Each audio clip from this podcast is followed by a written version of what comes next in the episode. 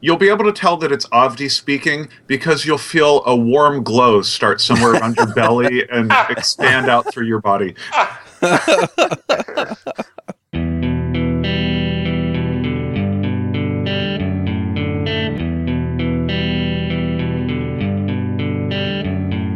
Hosting and bandwidth provided by the Blue Box Group.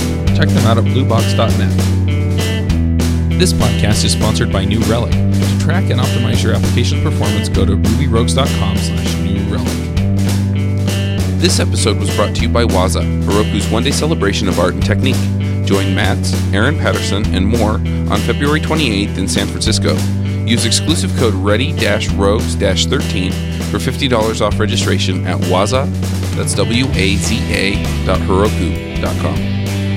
Hey everybody, and welcome to episode 93 of the Ruby Rogues podcast. This week on our panel we have James Edward Gray. Do you guys realize that Top Gun was redone in 3D? We also have Josh Susser. How do I follow that? Like, hi from San Francisco. David Brady. I never write insecure code, but my code is frequently jealous, overdependent, constantly angry, and exhibits low self-confidence. Avdi Grimm. James, you can be my wingman anytime. I'm Charles Maxwood from devchat.tv, and this week we have a special guest, and that is Patrick McKenzie. Hi, everybody. This is Patrick, and I'm phoning in from Japan. Do you want to introduce yourself really quickly, since you haven't been on the show before? Oh, sure. My name is Patrick McKenzie. I'm perhaps better known as Patio11 on the internet, largely because I'm on Hacker News because it's my job. For the last 6 years or so, I've run a small software as a service business, selling software over the internet. My primary language is Ruby on Rails, language/framework. And the reason I'm on the show today is to talk a little bit about the recent Ruby on Rails vulnerabilities because I have a bit of knowledge about them and wrote a blog post about it. Awesome. All right. So, there are security issues with Rails? Nope. Okay, we're done. Bye, everybody. So do you want the listeners who have been listening under a rock for the last couple of weeks, you want to just get the 15-second explanation out of the way? Yeah. Why are we all feeling insecure right now? Yeah, so for the person who wasn't up till midnight last night reading the blog post that you told us to read, what's going on? Sure. So... since late December, there's been a number of very, very critical issues found in Ruby on Rails. They largely stem to one root cause, which is that deserializing YAML, which Rails uses a lot internally, is insecure. You're probably familiar with the YAML from like database.yml, where you have your production and test and development settings for your databases. But it turns out that Rails uses the same format to deserialize other things like JSON in some instances. And YAML is a very powerful language. It lets you deserialize into arbitrary Ruby objects. And in late December, it was discovered that deserializing into arbitrary Ruby objects, depending on what version of Ruby you're using, can cause arbitrary code to get executed. And people have been finding a variety of code paths that let them do that. The most serious one would have allowed anybody to write basically a 15-line Ruby script and remote compromise substantially every Ruby on Rails application on the internet and run whatever the code they wanted on that server, including like a system command to download a rootkit and start playing with it. Awesome. So it was very bad. Those have been patched. If you haven't patched already, you should have patched 3 times in the last month. Literally, like, hang up right now and go patch. If you have patched... okay, bye. That's wonderful. I'll be back in a minute. And you're going to have to patch a few times in the next coming weeks because we've only seen the first couple of acts of this play so far. Yeah. I'll just wait till they settle out. Okay, so there's like a million things in what you just said that we should probably talk about a little bit. First of all, if you want to see how these exploits have basically been done, our good friend Tenderlove has a really good article that just shows it very straightforward. It's super easy to read. Anyone can follow it, so you can kind of understand what's been going on here. And then another thing is that Patrick has written a very detailed article about, what does this mean to your startup, basically, which is the reason we had him on the show, and you should definitely read that, because I see people complaining every day about things, and I'm like, you haven't read Patrick's article yet, it's obvious. And then just a third thing I thought about while you were talking is, Patrick mentioned that these exploits can be used to gain control of a a server running an unpatched Rails. And we should point out that the exploit has already been turned into a module for Metasploit, the Metasploit framework. So that's a penetration testing framework.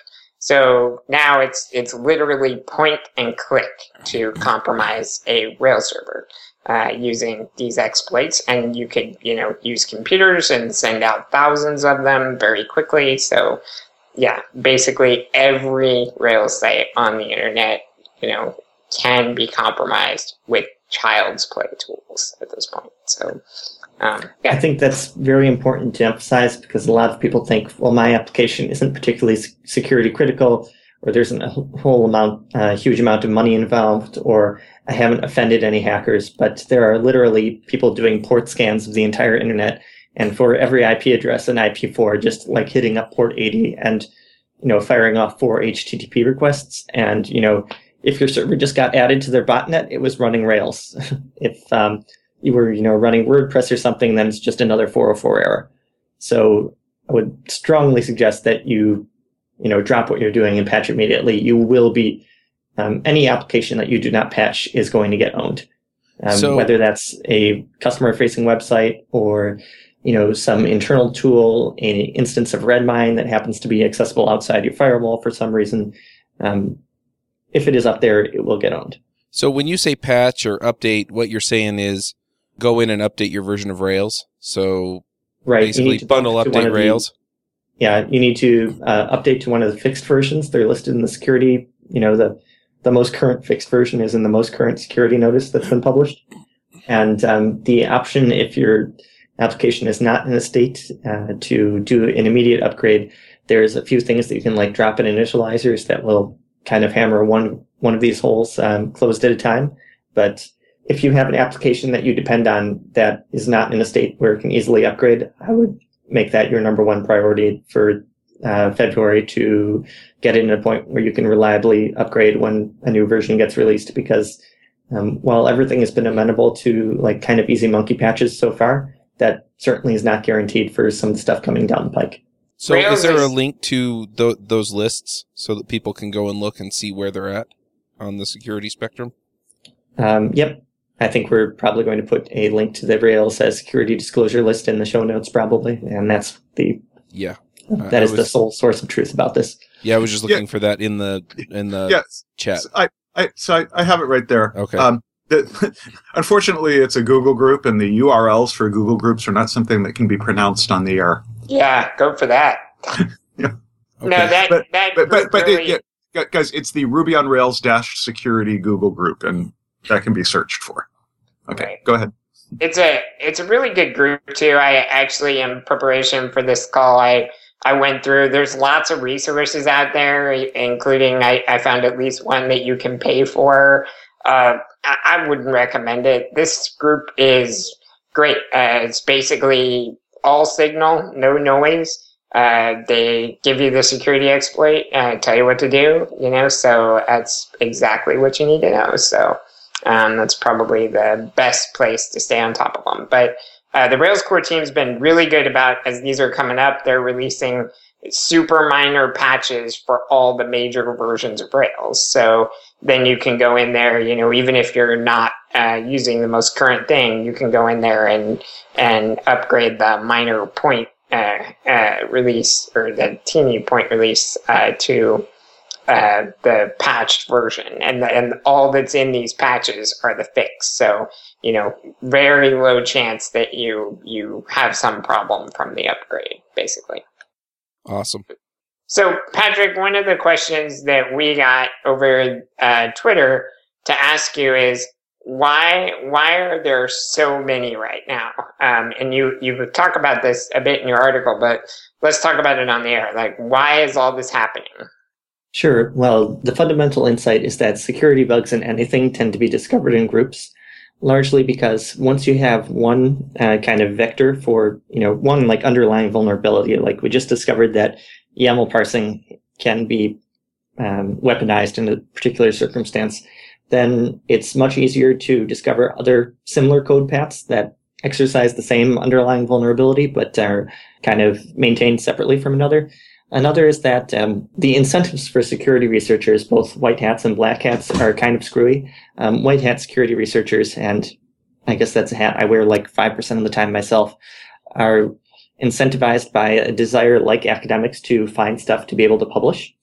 And so the notion that a particular framework or a particular language has had a spate of vulnerabilities recently gets people to look at that, because it's likely that they will be able to find new vulnerabilities in that framework and thus be able to publish and get the credit / kudos / commercial recognition for that success. Similarly, black hat researchers are largely, incentivized by being able to compromise applications, and the notion that, hey, we could compromise every Rails application on the internet instantly, or, effectively instantly if we have a botnet, is pretty powerful if you are, the kind of person who runs botnets for a living. So, yeah, I've heard a lot of people saying that it's just, because Rails / Ruby has a cruddy security record or a cruddy community or anything, and I think that's pretty far from the truth. You see this kind of framework, this pattern of events over and over again in pretty much all web stacks and all languages. If J2EE, the big freaking enterprise Java framework, has a code execution and vulnerability, which happens every year, or, well, not every year, but happens every once in a while, you can expect that to be followed by other similar disclosures within a matter of typically weeks.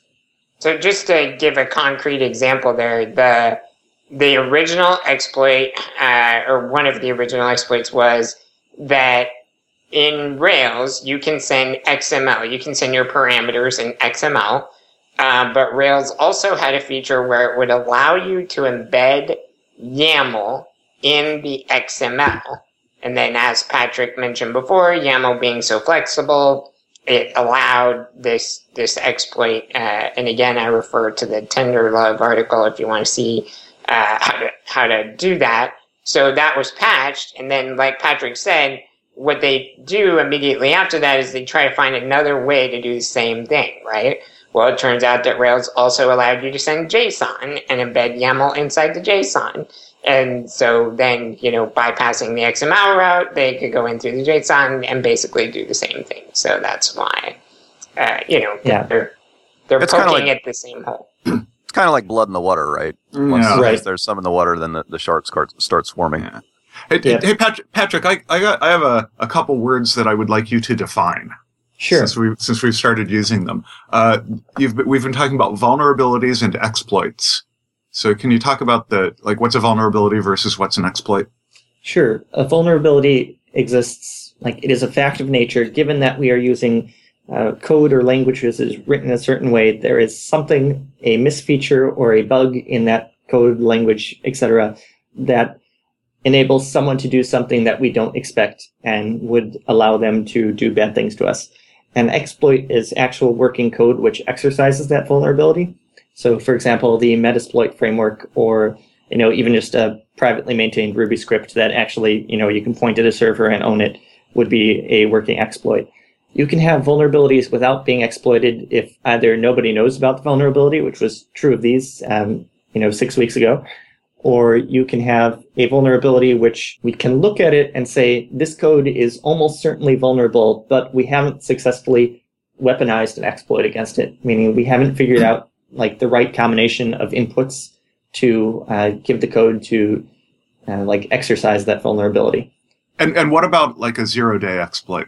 So, I don't love the term zero-day, but be that as it may, it's one that's used in the industry a lot. A zero-day exploit means that you are hit with an exploit on patch day, meaning you had essentially no warning about it. Why don't I like this? Because it suggests to people that patch day is the earliest warning you're going to get, which is not necessarily true, or that you will always get warning in advance, which is also not necessarily true. What do you mean by patch day? The day Rails releases publicly, we had X vulnerability discovered and we have produced a patch for it. It's patch day. All right. And it would have been an extraordinarily bad idea to wait even one day on some of these vulnerabilities because, again, you could remote compromise servers over the internet and compromise everything in the IP4 space within that day. So it's very important that you apply the patch on patch day. It was within the realm of possibility that someone could drop a zero-day exploit, meaning that they would actually successfully backtrack from the patch or the vulnerability disclosure to working exploit code and then actually use that for evil means on the same day as the patch dropped. However, it's also possible for people, these vulnerabilities have been found by white hat researchers, but it's possible for the black hats to have the vulnerability working before patch day. So you could potentially get hit by a -2-day exploit, and then, well, sucks to be you, right? So yeah, I don't love the discourse of zero-day vulnerabilities. For example, a lot of people would describe what happened to RubyGems as a zero-day vulnerability in that they were exploited on the same day they learned about that exploit being possible, but I don't know if that necessarily advances the conversation. We should probably talk about what happened to RubyGems too, because it's slightly different than the Rails issue, but is kind of related and is of massive importance to every Rubyist. Yeah, let's definitely do talk about that. That was a big thing, and I think that there was a tweet from Nick Cronto when he basically said, "We're putting RubyGems in maintenance mode till we can assess what's happened here," and I think that was how it all started. So yeah, tell us what happened there. Okay, so again, recently as a result of this research in the Ruby on Rails community, we've learned that deserializing YAML is a very, very dangerous activity. And so some folks who are probably not white hats started looking at all the other applications other than the Ruby on Rails core framework that would accept YAML from outside sources. One of those applications was the RubyGems website/framework, which was open source, so they had a pretty easy time detecting, okay, if we give YAML in the gem description file, then RubyGems will actually parse that YAML to be able to do their operations on the back end, and that allows us to own the RubyGems server. So they uploaded a specially coded gem called, appropriately enough, exploit, which basically caused the RubyGems to execute arbitrary code by taking a bunch of the RubyGems server credentials and posting them to a paste bin where the attacker could then review them at their leisure. The fact of that exploit was disclosed to some people within the security community, and some of them immediately, got on the horn with the RubyGems maintainers, which caused RubyGems to put the RubyGems service into maintenance mode, meaning they wouldn't accept any other new RubyGems, and for a while they weren't actually distributing RubyGems at all. And then they had to verify that all the gems that were in there backend repository were not compromised. The ultimate nightmare scenario would have been, not somebody doing that kind of just grab RubyGems credentials and laugh at them a little bit on the internet framework, but to successfully exploit the RubyGems framework and use that to put backdoors or rootkits into commonly used gems. And then anybody who types bundle updates or gem install anything for a period of weeks or months before it's discovered would have their machines rooted, and that's the ultimate nightmare, apocalypse for the Ruby community kind of disaster. And I think we missed that by minutes. It was a very close thing. Yeah, I hate to sound overly dramatic, but this is kind of Cuban Missile Crisis level as far as software is concerned, right? Nice.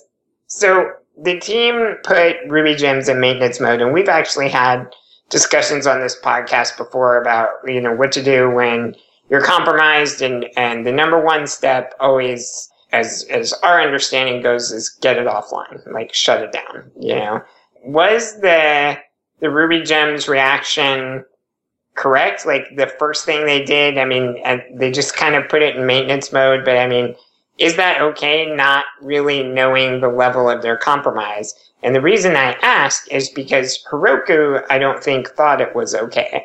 They immediately shut off parts of the Ruby stack because they said they were not confident of the current state of RubyGems. I have a huge amount of respect for the RubyGems maintainers. They're doing an awesome service for the community. I would hate to, cast aspersions on anybody's decisions, particularly when those decisions are, made at a time of great stress and easy to pick from 14 time zones away, as it is in my case. Oh, yeah, I totally agree. Please end that sentence with, but... I totally wasn't meaning to criticize them as much as to educate what we should do when it happens to us. Yeah, I'm not trying to kick these guys' tires. Right. Of the two reactions, I would suggest patterning your own behavior off of Heroku. For example, if I received word of one of my servers getting compromised, then I would immediately take my entire network offline until I figured out what was happening. BTW, if any server that you run gets compromised with one of these things and the attacker gains control of that server, assume all your other servers are going to get compromised in a very short order, even if they are patched and everything.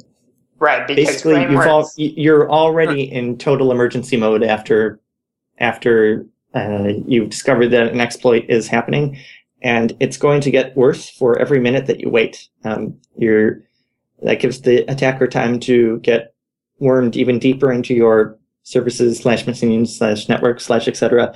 And it means that you're continuing to expose your users to risk. That many of us run applications where people are interacting with them every minute of the day. Every password, every credit card, etc. that's getting traded with a compromised machine is going to be assumed to be compromised, right? Right. Yeah, we did episode 59 with Rain Hendricks, and we had a long discussion about security responses. So I'll refer our listeners to check that episode out, because the focus of that episode is much more about how do you respond to these things as someone who's been exploited. And I think, which is a great topic, but I think what we're talking about here mainly is what do we as users of the Ruby ecosystem have to deal with, which includes that, but it's also how do we just take care of things so that security doesn't become as much of an issue and we don't have to have that happening. Right. So what you're saying, Patrick, about the other machines being compromised, if you have several servers that communicate with each other and somebody uses one of the exploits to get a rootkit on one of them or whatever, then, again, tools like Metasploit give them point-and-click ways to use that machine's credentials to do something to another machine, right? So that's right. Why. There's a variety of ways they can do it. They could do, point-and-click things like Metasploits and just test every piece of software you've got running on an open port and see if you haven't updated anything. They can use SSH credentials that you might have left on the machine to get, quote-unquote, legitimate root shells on the other machines.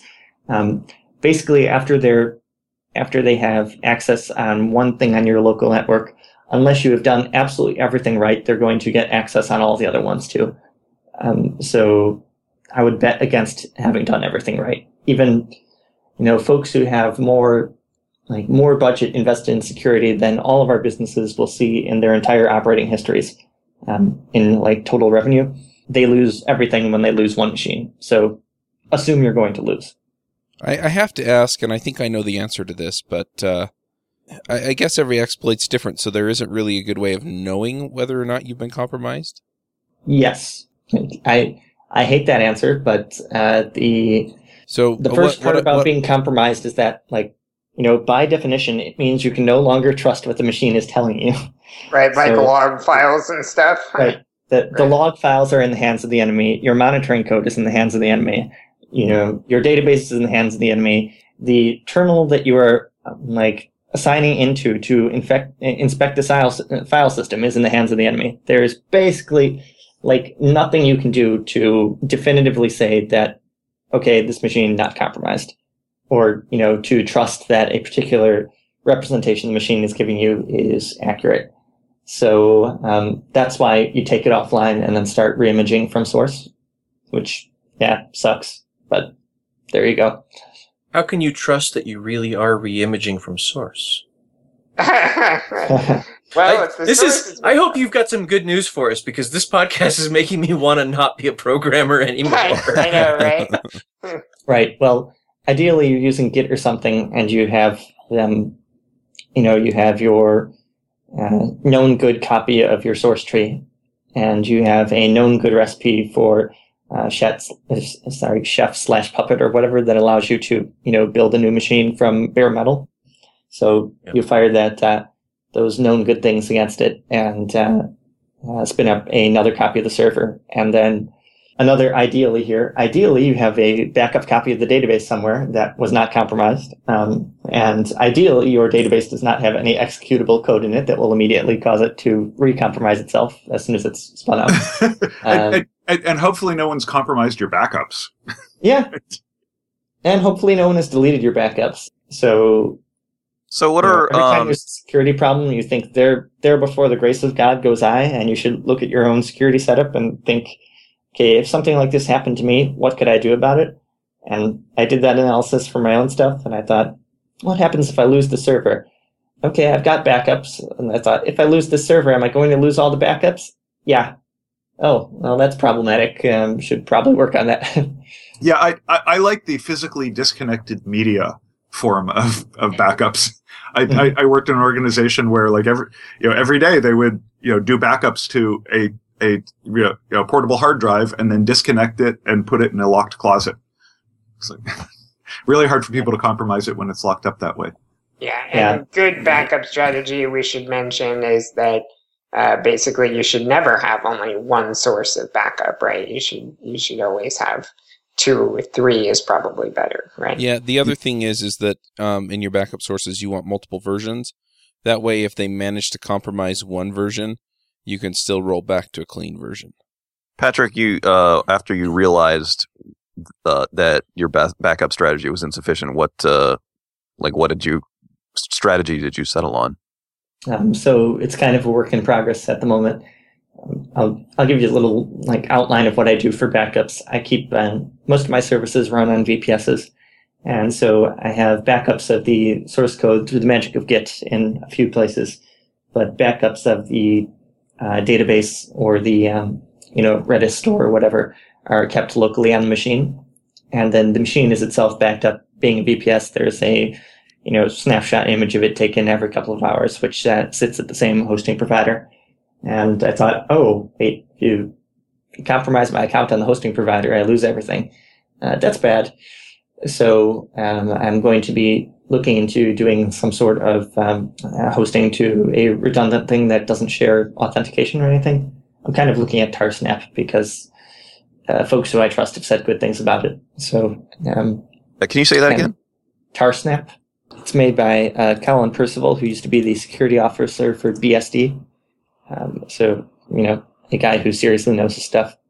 And I just want to say that their motto at the top of their page is online backups for the truly paranoid. And just because you're paranoid doesn't mean they're not coming to get you. That's right. Which is actually completely true in this context. It is true. I actually... just because of this is how I roll, I recently went and looked up the definition of paranoia, and it's an irrational fear or mistrust of others. What we are discussing is a perfectly rational fear and mistrust. Yeah. The internet is out to get you. That's a great slogan. The internet is out to get you. It is. So, all right, maybe taking the conversation in a different direction. Patrick, has this changed your opinion of YAML? Do you believe that YAML is kind of how a lot of this started? Do you believe that it's a problem that we're so YAML-centric in the Ruby world and we should look at other tools? Has it changed your opinion? So I don't think it's a problem. I do think we probably need to stop using the stock Ruby standard lib in the YAML deserializers, which allow deserializing arbitrary objects, and move into a paradigm where we only deserialize a short whitelisted list of objects that we generally consider to be safe, like hash, array, string, integer, and then, that be it. And then at a particular call site for YAML.load, allow the user to whitelist other objects that they expect to come out of that particular call site. Or have, a global application-wide whitelist available. I feel YAML is just not, I don't know, it seems like it's probably not the greatest thing to be using for internet data exchange. I mean, I love YAML. It's fantastic for configuration files, also really good for serializing objects locally, but not so great for passing messages around, maybe. Ultimately, I think it's just too powerful, right? I mean, YAML is wonderful because it's, make your data look like Python, but, which is great because Python's, as a language is very elegant and clean. I think the real problem is just the arbitrary serialization. Yeah. And there are a lot of arguments to be made, not just the security argument, but there are a lot of arguments to be made for passing around constrained data types. Yeah. The way JSON does. The thing that burns me up about this is that I spent a year back in 2009 trying to figure out how to cleanly serialize lambdas so that we could store them in the database. And we couldn't find a clean way to do it, so we ended up writing our own DSL and storing that. And now these a-holes have gone off and figured out how to do it on anything. I might have to look at the exploit source code just to learn something. I don't think they're serializing lambdas. No, that basically, just to explain it very simply, they're able to construct the YAML document such that when it's read in, if you have an object in your system that's doing a string eval, they can manipulate what's being evaled by that string, which thus allows them to execute arbitrary Ruby code. One of the things that I was struck by while I was reading through the exploit documentation was just how circuitous the attack routes are. Mm-hmm. Multi-steps using obscure, very specifically chosen obscure classes in Rails or in Ruby that happen to implement things a certain way, which can then be used to sort of move to the next level of the next step of the exploit. And it hurt my head a little. And yeah, it's just, I don't know if there's a question in there. It was just sort of humbling to realize there is really no, you can't just look at your code and be like, oh, that's not exploitable. Mm-hmm. Do you remember the buffer underruns from way back when? The limit on buffer underrun is you could only underrun a buffer by 78 bytes. And somebody posted source code within a couple of weeks of 78 bytes of Intel assembly code that would go to the internet, download a script, and execute it, which means you now have infinity bytes of buffer underrun. Mm-hmm. Yeah, we were actually having a discussion at the company I'm working for when these security exploits hit, and they have an old legacy system that's on MySQL and does some not super secure things. And it turns out that is a problem in the case of not these exploits, but just in general, in that because MySQL prefers to cast everything instead of just failing, because you can send JSON parameters to Rails, you can do things like send an integer to a field that's actually a string. So, and if that integer is 0, when MySQL casts that string, as long as it doesn't have a leading digit, it's going to be 0. So that's going to match true for every record in the database, right? And then using that, because you can manipulate the parameters, depending on how the queries are constructed, it's possible you could get it to return entries that aren't actually you. And that's it. It's kind of speaks to what Avdi's saying. It requires this flexibility from MySQL. It requires the way we pass in these parameters. And then, the fact that we can do JSON means that we can actually get an integer in there, where usually we would get a string with a web request. And it's just all these things added together can be used to do bad things. In some ways, it's like playing a game and you're on a quest. And there's all sorts of things that you have to achieve along your way to reach your ultimate goal. And you don't always know what the next step is until you've achieved the one right in front of you. Right. I can see how there's a certain appeal to solving that kind of problem. It's not that different from the kind of things that we get paid to do in our jobs every day. Right. Yeah, I think a lot of folks who are, good solid web app developers would be good solid security researchers if they just got a little more perverse in their thinking and applied kind of the same skills to a different end. So Patrick, do you need to have that kind? So I assume there's some sort of like mindset for hacker. Oh, by the way, do you prefer hacker or cracker? for somebody who's like a black hat who's going after trying to compromise systems.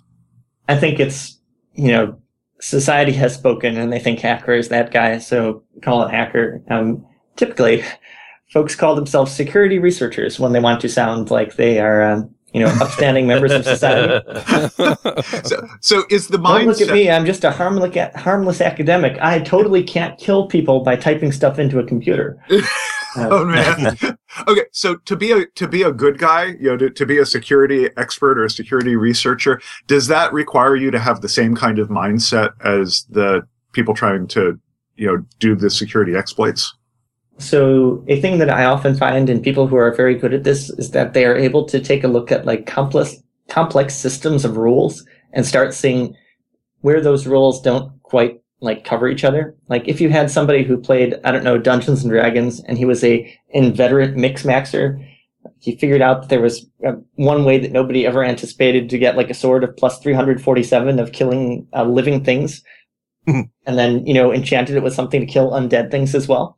That kind of mentality works very, very well for kind of finding the weak points of code, the weak points of systems. Yeah, if you cast a fireball in a tunnel that's 10 feet high and 10 feet wide, it will go 33. It fills up 33,000 cubic feet of space, so you can hit enemies that are 33 grids away. That is awesome. Even though the range on the spell is only 20 feet. I'm among my people. Okay. My favorite Munchkin weapon from D&D was the +3 sword that's +6 versus creatures whose names start with J, B, or P. Nice. Awesome. I want to take the conversation in a slightly different direction. I saw these cool tweets by Peter Cooper when a lot of this was going down. And basically what he said was, this mainly got started by an exploit on a kind of bizarre feature of Rails, right? That it takes parameters in XML, okay, maybe that one's pretty understandable, but that it allows you to embed YAML in that XML and it ends up getting converted and stuff. I'm pretty sure not very many people knew that feature existed, and, I'm assuming the number of people using that feature was a very, very small number, So the question is, Rails kind of takes this attitude of, and I don't know so much that it's part convention over configuration, though I bet that's some of it, but it kind of takes this attitude of, let's just turn everything on, everything they might need, and have it all work just out of the box. Is that really the best strategy? I mean, I don't think anybody would argue that we want to have to go into some kind of config file and turn on Active Record or something like that. But, that there's a lot of features of Rails. But is there maybe an argument for it might be okay to have us go into a config file and turn on YAML parsing inside of XML, right? that there would be less open vectors, right, for security attacks, and that not a lot of people end up needing that feature, I'm assuming. I hope it's a safe assumption. And then another point Peter made was also, nobody or we're assuming not very many people knew that this feature even existed. If I had to go into a file and look at all the choices, of switches I could flip on, then at least I would know it existed, which is something I probably didn't before. Any thoughts on that? Should we turn everything on by default? I think there's a danger there in that with 20/20 hindsight, if you know that the vulnerability is coming down the pike in XML parsing with embedded YAML documents, then yes, obviously, you don't want to be doing that. But that was not obvious when that line of code was written in, I think, 2008. And it was probably written to support one Rails app that needed that. But that seemed like a great idea at the time. Yeah. And I thought that was... there must be at least 1,000 decisions that are, equally arbitrary in the Rails code base. And if you were to put 1,000, if checks to check configuration files... I don't necessarily think that would put Ruby security in a better place. First of all, for a lot of these things, it's not obvious from looking at the code paths that a particular code path is accessible at all. That's kind of how these are getting discovered. And second, if you went to the massive change of retrofitting Rails 2.3.x or anything but Edge Rails with 1,000 extra security features, you would probably introduce about as much kind of like surface area for attacks as you're taking away. Yeah.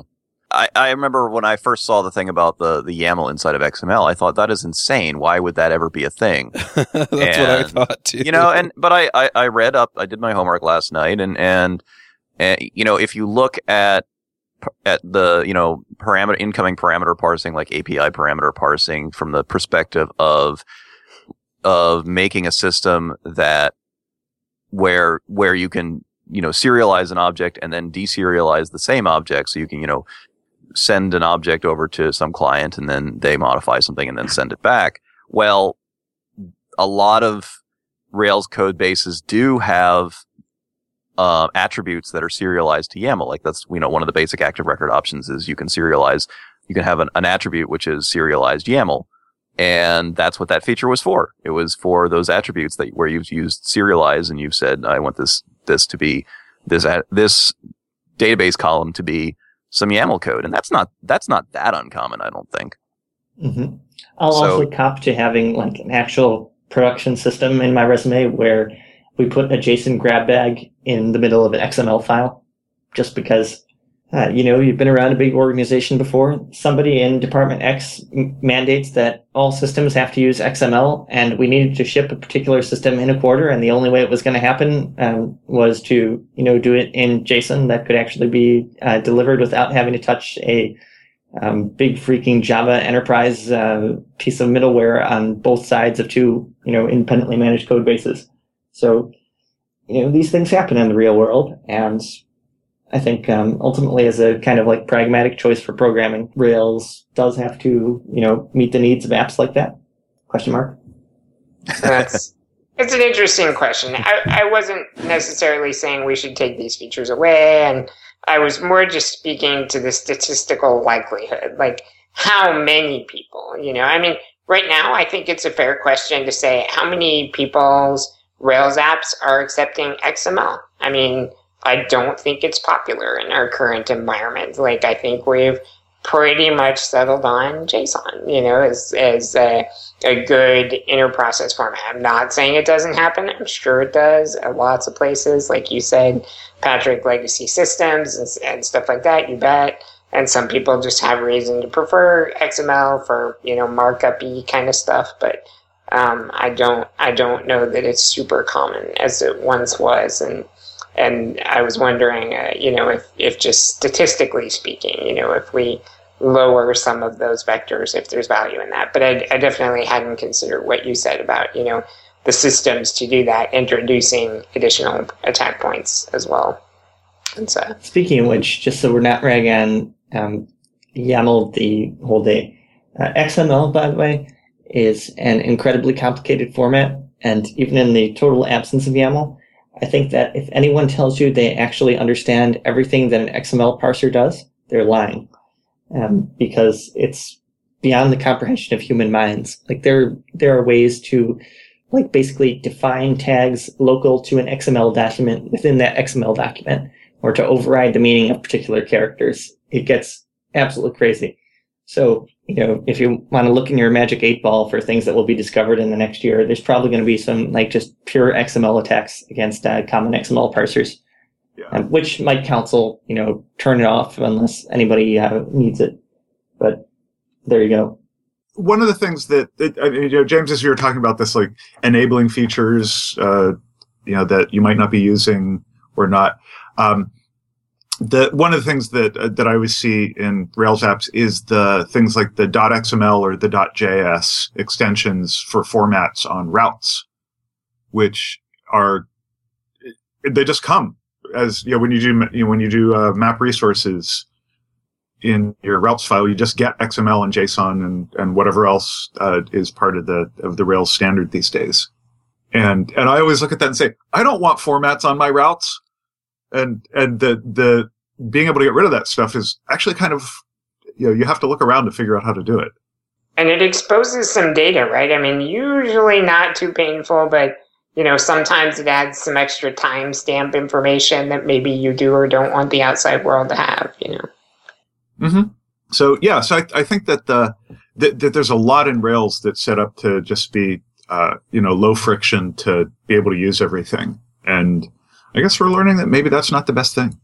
So I'm definitely biased about this discussion, but the CSV library that I wrote in Ruby got dragged into this conversation as it was happening. It turns out that CSV also would allow you to serialize Ruby objects. So awesome. I had a method called CSV dump, and you could pass a tree of Ruby objects to actually an array, and it would flatten them out into a CSV file, and then there was a CSV load feature that would reconstruct those objects in Ruby.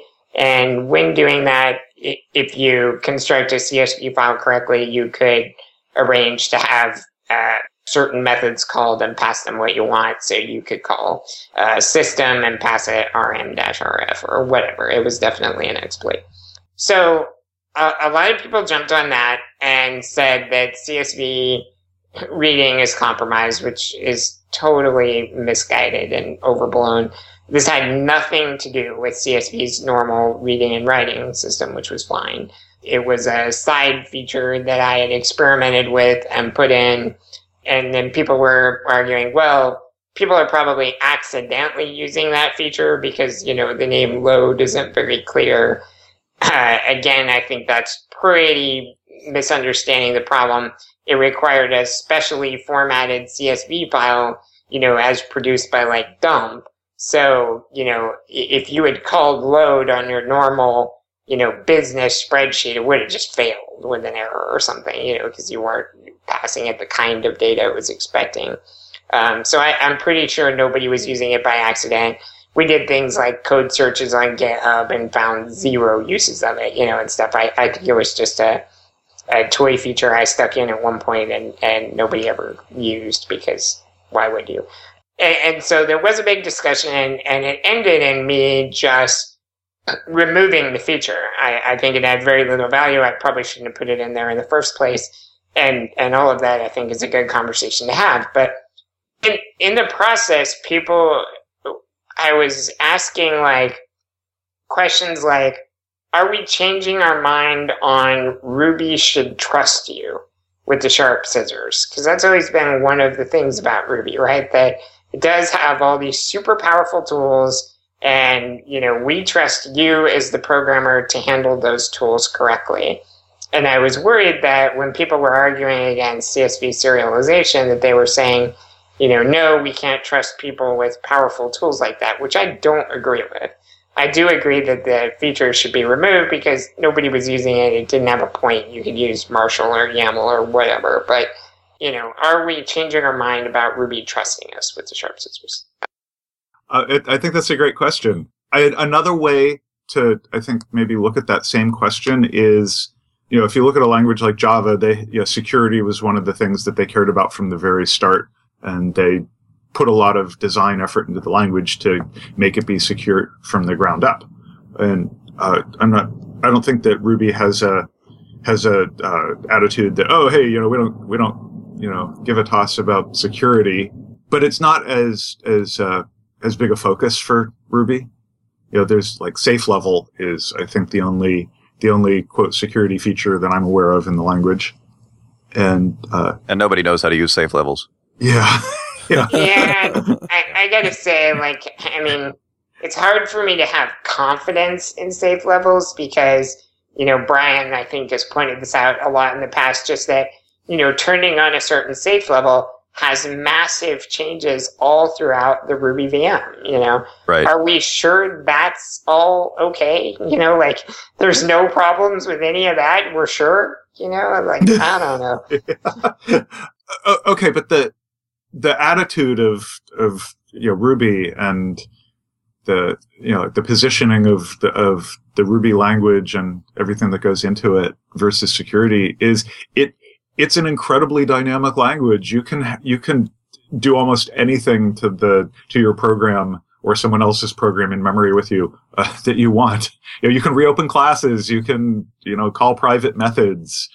you know, you can directly access instance variables. So it's very much a, you know, do whatever you want to anything kind of language. It's not like Java where you can freeze things and close and, you know, prevent people from inheriting from your class and that kind of stuff. So I have to ask then, are you saying that the horse is already out of the barn, so, you know, there's nothing we can do about it? Or are you saying that, you know, right or wrong, this is where we're at? Or no, are you agreeing or disagreeing with James? Well, I think what I'm saying is that the fundamental nature of Ruby prevents it from being as secure as something like Java at the language level. There's just too much dynamism and ability to change things however you want.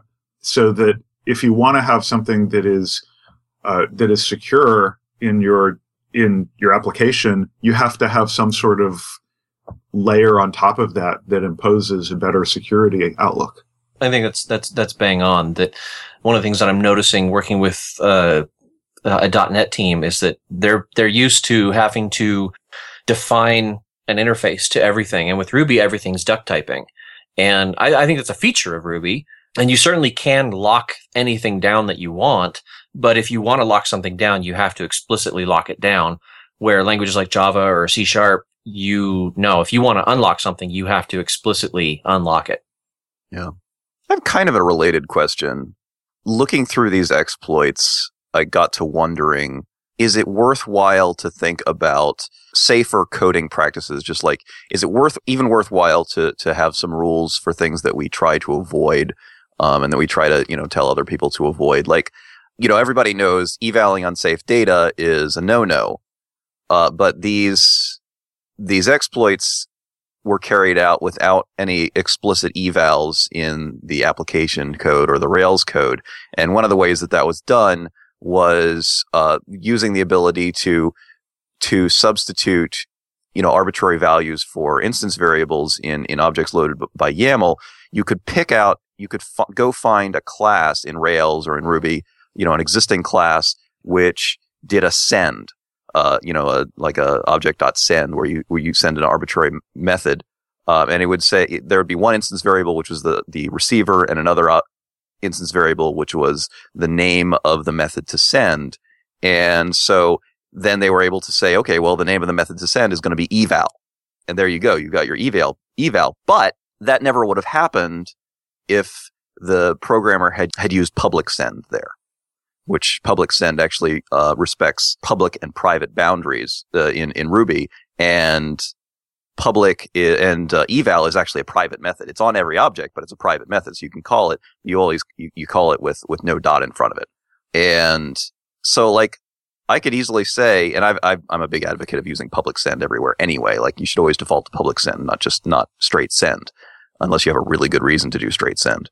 But is that just totally like off base, like false sense of security stuff where we could never, you know, there's no point talking about these rules? Or is it worthwhile having a few rules that's like, you know, where you're probably going to be better off? You're going to avoid maybe 80% of cases if you avoid certain constructs.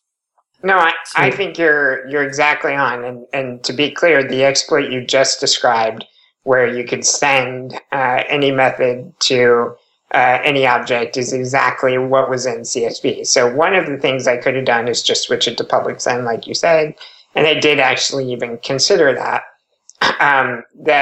So as far as the send thing, I think the reason that happens is that public send is relatively new, right? It came in Ruby 1.9, I think. Right. And so I think we just got into the habit of using send for that in the 1.8 and below era, and then we haven't caught up and realized, oh yeah, it's like you said, I should default to public send and then only use send when it matters.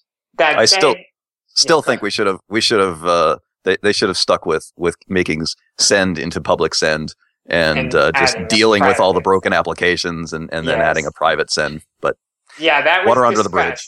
That was discussed when the change was made in 1.9, some of us argued for changing the behavior of send so that it would only send to public methods.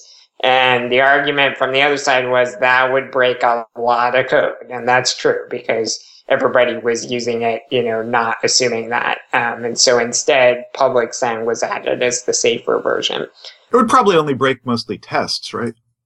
A lot of code. No, I think they actually did it for a while, and it broke like half the standard library. Oh wow! It's so common to find constructs like a class, which where you can pass in a hash of options, which become instance, which become instance variable setters, and it does it by saying self.set or send to self the key name and then equal sign and then the value.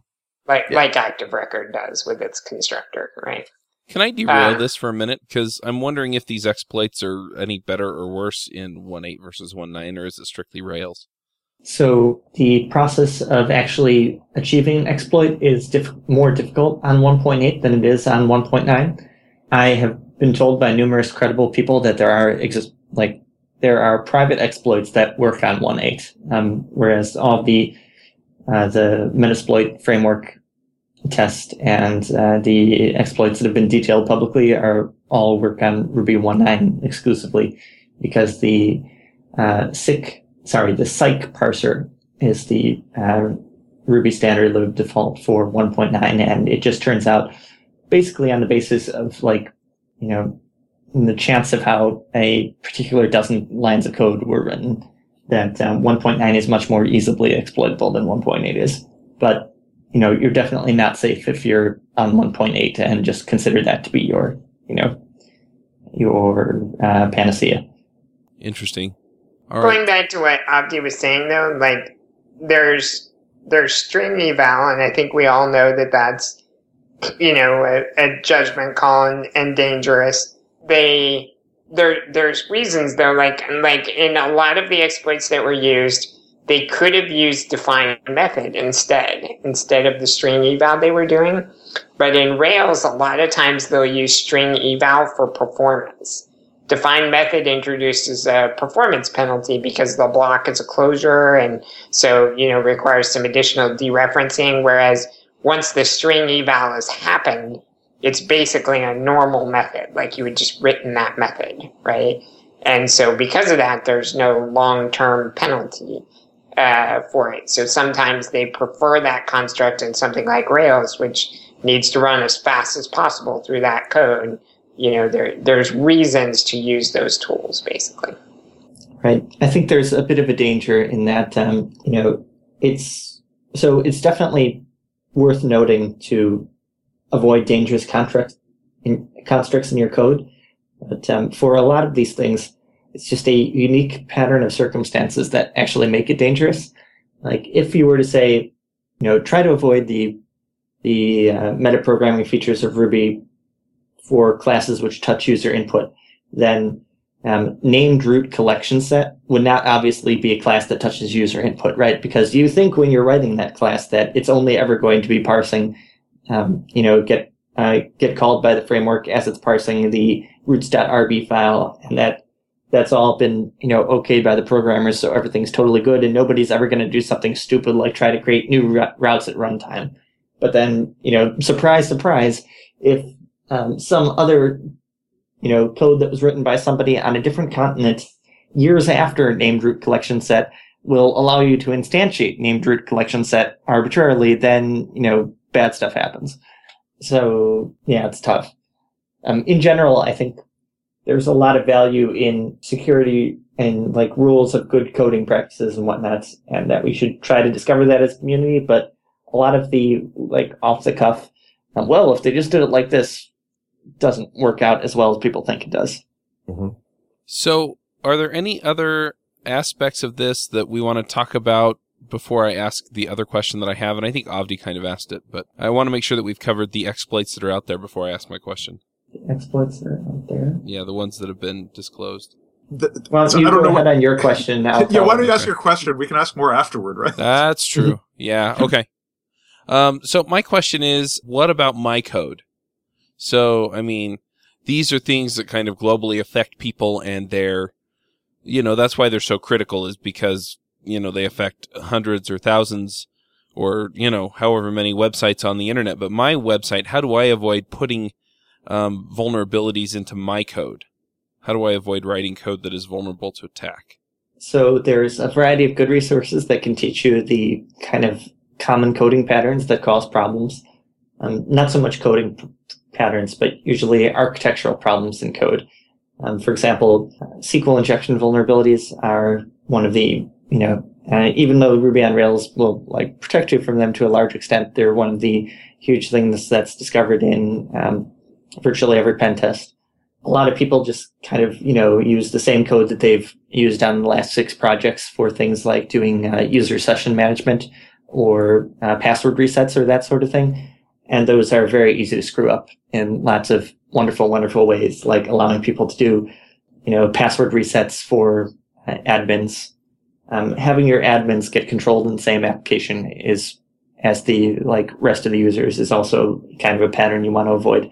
And that stuff and more you can find out on the OWASP list of common vulnerabilities, and also in books that you mentioned. I've got a recommendation for a book on web security, which I thought we were going to save for the pick section. Cool. Yeah, folks are asking for it. So, okay, where's my note? It's called The Tangled Web, and it's by a gentleman whose name I might mispronounce, Zalewski. It's a very good primer that covers everything from very high level, not a lot of detail, down to, okay, there's ways to exploitably turn particular SQL code into injections, and it walks you through doing it. Not Ruby or Rails specific. These are endemic to all web applications. And that will, even if you are very interested in security, I guarantee you will have doors open for you by that book. Yeah, what was that list of vulnerabilities that you were talking about? The OWASP top 10 list. They publish a new one every year. All right, cool. Are there any other resources that you can recommend to us before we get into the picks? Not off the top of my head. I'm not really a security researcher. I just play one on the internet, but my security researcher buddy did give me a list of 3 books to read, and I promptly did not read them and instead started coding applications. But Tangled Web was really awesome. Okay. So, that's your advice, kids. Security is the thing. Go write your apps. Well, any particular... There's a trade-off, right? The most secure application is one that's running on a computer which is powered down and disconnected from the internet. Yep. And that's not something that achieves business ends at most of our companies. So, we have to tolerate some level of risk, while at the same time, it's equally irresponsible professionally and not good things for our businesses. People are getting compromised left and right for using our applications. Right. So, I'm totally making that argument to my next client. We mentioned the Rails server. Yeah, we're not putting this thing on the internet. Do you know how dangerous it is out there? There was honestly you could have made a credible case for when the patches dropped, saying we should take the website down right now and just, figure out where we are, give it an hour or two, and, have the sudden hour of outage be less dangerous than the prospect of the app being remote compromised in that hour. I think that would have been, at many businesses, a very responsible thing to do. Mm-hmm. Yeah, I know that Rain talks about, when we did that episode with him, he talked about how if your system is compromised, just shut it down, because you have no idea how bad the damage is, and every minute that it keeps running, you could be just making things worse. And right. and if your box got rooted, then there's just really no point in trying to repair it. The best you can do is burn it down and create a new one. Yep. Josh, you have an exciting new security resource for us, don't you? I do. This is a great moment for me to mention it too. So and especially, as Chuck was asking, what do we do about our own code and our own application code? How do we make sure that we're doing a good job with security there? Well, friend of the show, Brian Helmkamp, the creator of Code Climate, is right on top of things. I was really impressed. Talk about good timing. I mean, obviously, the security stuff has been going on for a month or two, so he didn't whip this out overnight. But Code Climate has this new feature called Security Monitor, which is which looks really good for scan. Just like Code Climate scans your app and tells you bad programming practices in your code, they have this new Security Monitor feature which scans your code and looks for bad security practices. And I hooked this up to the application that I've been working on lately and found a half dozen security issues with my code, like mass assignment problems and redirecting to a URL that was provided to me by a user, having the default routes running, things like that. So it's really cool. It looks like there's a couple dozen types of security vulnerabilities that it scans for. 1, 2, 3, 4, 5, 6, 7. Yeah, like about 20 or 25. And so it's really cool. And Brian was, he's a fan of the show, so he's offered us a discount code for our listeners to be able to sign up for any Code Climate plan that includes Security Monitor. So you get half off your first 3 months, and they get early access to Security Monitor. And I mean, Security Monitor looks really good, and I'm sure. And this is just like the first cut at the feature, so I'm sure it will be getting better too. I've already given him some feedback that he's going to incorporate, and I'm sure other people are too. So the code for that is RRSEC13, and I'm not sure how long that code will be good for, but I'm sure if you use it in the next couple weeks, it'll probably be fine. Awesome. All right, let's get to the picks. James, what are your picks? I've got two. I read the Pragmatic magazine on and off sometimes. PragPub, it's called. And there was a good article a while back from Andy Hunt about estimation that I really enjoyed. And it was basically about how the worst thing about estimation is that we basically begin with an infinite set of choices, which is always really hard. And so he advocated, basically only allowing yourself like 4 choices, 1 hour, 1 day, 3 days, 1 week. And that you can only work in those 4 choices. And then the constraint, obviously, as in most things, programming ends up making things better. So that was a cool article when I read it, and I really enjoyed it. But in this most recent edition of the PragPub, there's an article by Ron Jeffries called Estimation is Evil. And that's not actually a link-baity title. That's pretty much exactly the argument he makes, is that estimation's evil, it does a lot of harm, and it's probably not a good practice for us to engage in at all. And that was really eye-opening for me, and I really enjoyed it. So if you're one of those people that like struggles with estimation like I do, you should definitely go read these 2 articles to give you some new ideas and stuff about how maybe not even to do it, because it's probably not a good idea. That's it. Those are my picks. Awesome. Josh, what are your picks? Okay. Oh, by the way, I just got a clarification from Brian saying the discount code is going to be good for 2 weeks from the publication date of this podcast, which I guess is on the 27th or the 20th. So yeah, it'll be through the end of February or early March, something like that. I can't do math right now. So picks. Okay. I actually have a code pick. Yay.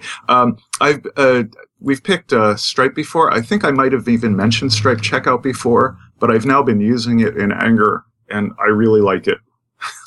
So if you need to do payment processing and you want a snazzy UI to capture the customer's credit card data and submit it to Stripe and get your token back for you, you can do it without doing your own form stuff anymore. You just drop in a couple line JavaScript into your view, and you're done.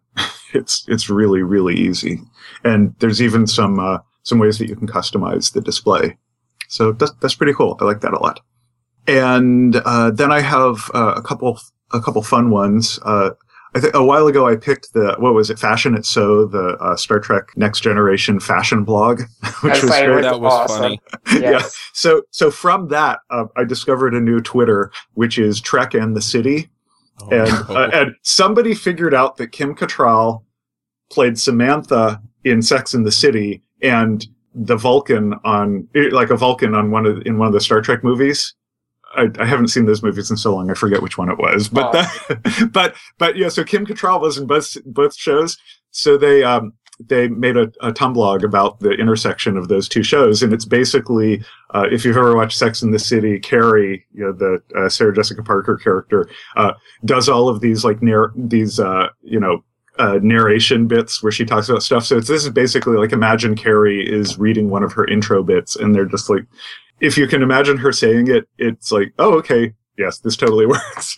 Yeah. So it's just basically imagine, the confluence of those two worlds. Okay. According to IMDb, it is Star Trek VI, The Undiscovered Country. Yeah, it's the Klingon one, right? Yes. Yeah. Spock ends up mind-melding her. It's great. Yeah, I knew it was Undiscovered Country. I just couldn't remember the number. Okay, so there's that one. And then I found something last night which was just kind of amusing, which is it's another Tumblr. It's femalesoftwareng.tumblr.com. And it's just it's a lot of ironic commentary. And I'll leave it at that. Okay, so that's my pick. It's freaking hilarious. It was funny. Yes. So, okay, that's it for me. All right, Avdi, what are your picks? Okay, I'll start with a development pick.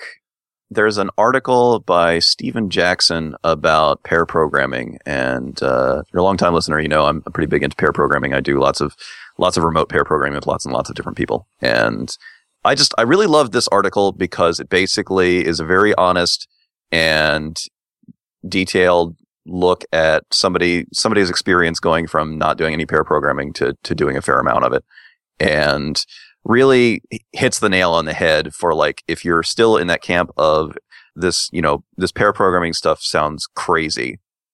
And, you know, I hear a lot of people that are just like, I don't know. I'm not sure about pair programming stuff. I'm cool with the other agile practices, but this pair programming stuff, I don't think that's for me.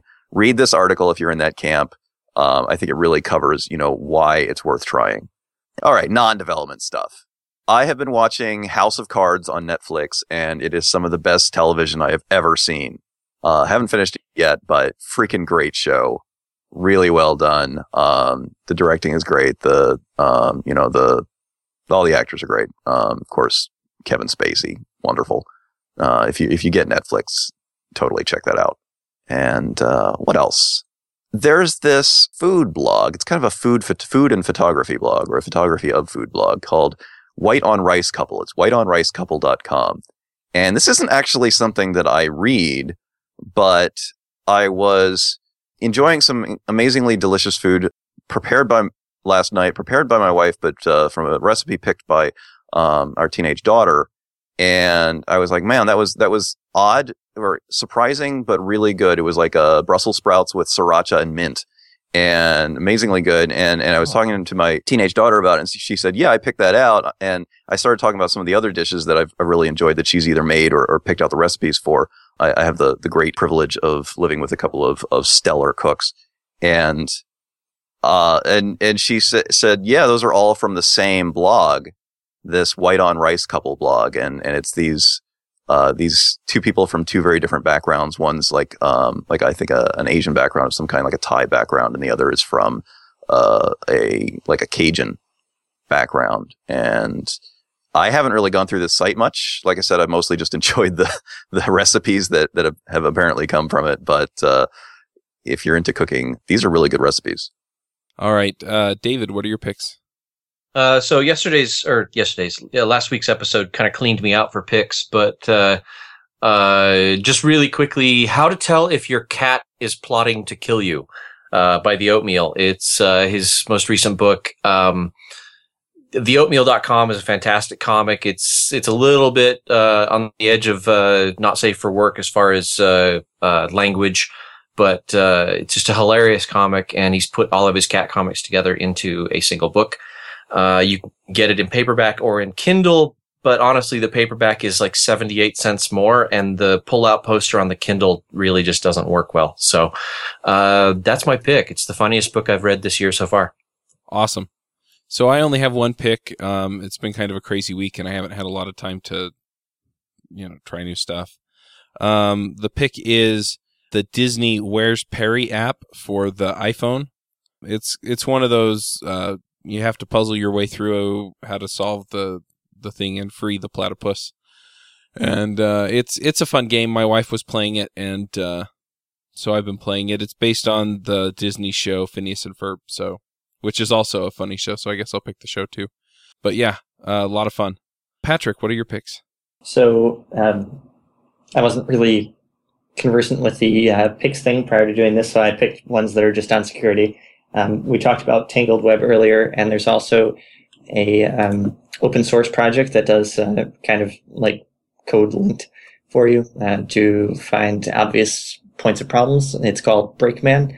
It's at BrakemanScanner.org. I haven't used it myself, but comes highly recommended. So nice. Awesome. All right. Well, we'll wrap up the show. Go to Code Climate and get the security feature, the security monitor. Also, you can go to railsrampup.com and sign up for my Ruby on Rails course. I know Avdi's still doing Ruby Tapas, so go check that out because it's awesome.